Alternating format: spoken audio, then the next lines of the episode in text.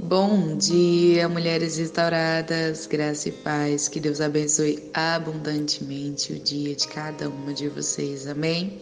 Eu sou Olimendes, sou discípula da pastora Isa e hoje, dentro do tema Você é Única, uma Mulher Como Eu, eu vou trazer para vocês uma reflexão e convido a todas para juntas refletirmos sobre a virtuosidade da mulher, sobre a mulher de Provérbios trinta e um. Que mulher virtuosa!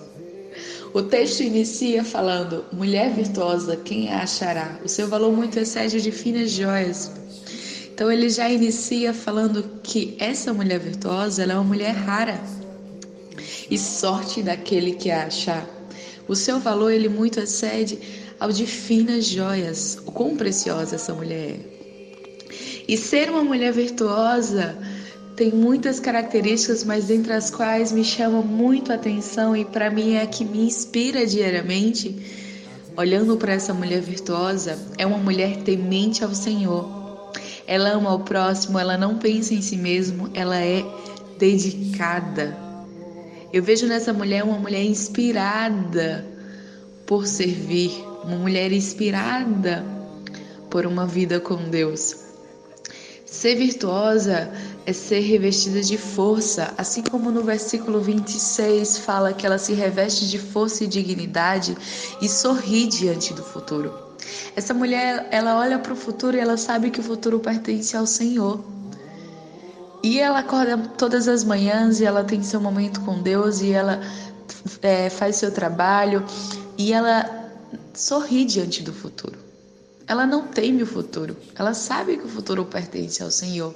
E ela trabalha no seu hoje, ela planta no seu hoje, o que ela vai colher no amanhã, e como ela está plantando no Senhor, ela tem certeza que ela colherá um amanhã de bênção. E ela descansa diante disso. E no versículo vinte e seis vai dizer que ela fala com sabedoria e ela ensina com amor. Ela cuida dos negócios da sua casa e não dá lugar à preguiça.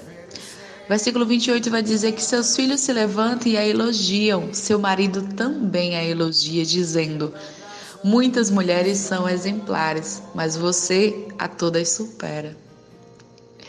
Uma mulher revestida de força, de sabedoria, uma mulher admirada por todos, uma mulher reconhecida como uma mulher virtuosa, uma mulher valorosa.